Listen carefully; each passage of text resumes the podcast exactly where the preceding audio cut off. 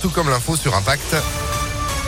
L'actu Lyon à 6h30, Sandrine Ollier, bonjour. Bonjour Phil, bonjour à tous. À la une, quelle sanction après le fiasco de l'Olympico?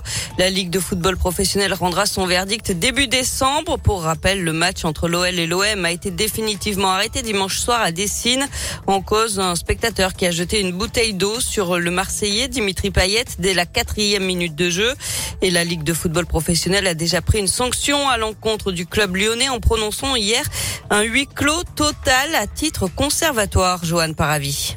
Oui, concrètement, ça veut dire que l'OL jouera son prochain match à domicile contre Reims sans supporter le 1er décembre, en attendant de connaître les décisions finales de la Ligue une semaine plus tard, le 8 décembre, après la fin de l'instruction, l'instance qui pourrait décider d'infliger d'autres huis clos à l'OL, total ou partiel, voire même un retrait de points. On saura également le 8 décembre si le match sera ou non rejoué. C'est important, notamment pour les supporters qui ont payé leur place, parfois très cher, pour les éventuelles modalités de remboursement.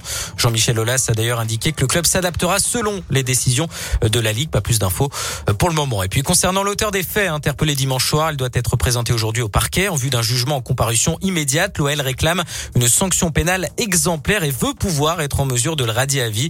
Mais il demande pour ça l'aide de la Ligue et de la justice. Et justement, le gouvernement et les instances du foot français se réunissent aujourd'hui pour une réunion de crise qui vise à trouver des solutions pour mettre fin au débordement observé depuis le début de saison en Ligue 1. À noter qu'un jeune homme de 17 ans originaire de l'Inde doit également être jugé dans la journée aujourd'hui par un juge des enfants pour détention de fumigène. L'actualité, c'est aussi cette euh, campagne de dépistage du Covid. Aujourd'hui, sur la commune des Portes des Pierres Dorées, ça fait suite au cluster découvert euh, fin de semaine dernière après la fête des classes en 1 à Pouilly-le-Monial. Euh, l'Agence régionale de santé appelle toute la population du secteur à se faire dépister. Et dans les locaux de l'université Lyon 3, c'est une campagne de vaccination qui a lieu aujourd'hui. C'est sans rendez-vous, ouvert aux étudiants et au personnel de l'université. Ça se passe de 9h à 14h à la manufacture des tabacs. En bref, Jean Castex testé positif au Covid. Le Premier ministre a quelques légers symptômes. Il s'est isolé mais continue de travailler à distance. Et puis c'est parti pour la 37e édition des Restos du Cœur. La campagne hivernale commence aujourd'hui.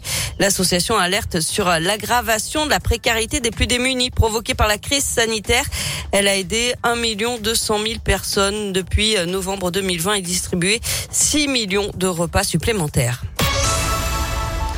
Du foot ce soir sur le terrain, cette fois, cinquième journée de la phase de groupe de la Ligue des Champions. Lille reçoit Salzbourg, c'est à 21h.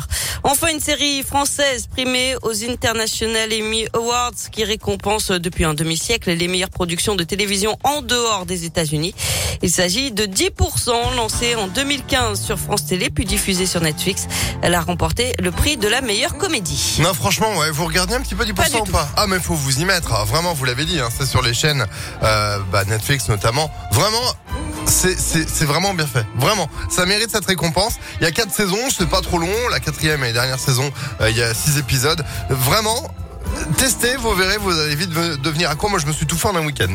Ah, ah oui, c'est pour vous dire. Bon, tu commences par un, et puis deux, puis tu fais c'est génial, puis tu veux la suite, et puis on connaît comment ça se passe. Merci beaucoup, Sandrine. L'info continue sur impactfm.fr. Et vous êtes de retour à 7h. À tout à l'heure. 6h34. Météolion.net